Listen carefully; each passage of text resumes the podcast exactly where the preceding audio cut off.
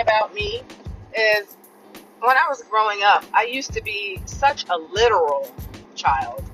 Like, you couldn't say anything to me without me taking it, you know, exactly the way you said it. And, you know, that, that doesn't always add up because there's parables and, you know, old adages. You know what I'm talking about.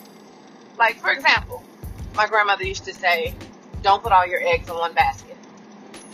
And I think to myself, why wouldn't I put my eggs in one basket? Like, why would I want to make it harder and carry multiple baskets? If all of them can fit in this basket, why can't they go in this basket? Where am I getting this other basket from? Okay, and if I have multiple baskets, where am I storing them? Where am I going to put them? And where did the baskets come in the first place? And what are the eggs in the baskets? Like, what is that referring to? Like, as I was growing up, I would think through these things, like, and I just didn't understand it until later in life.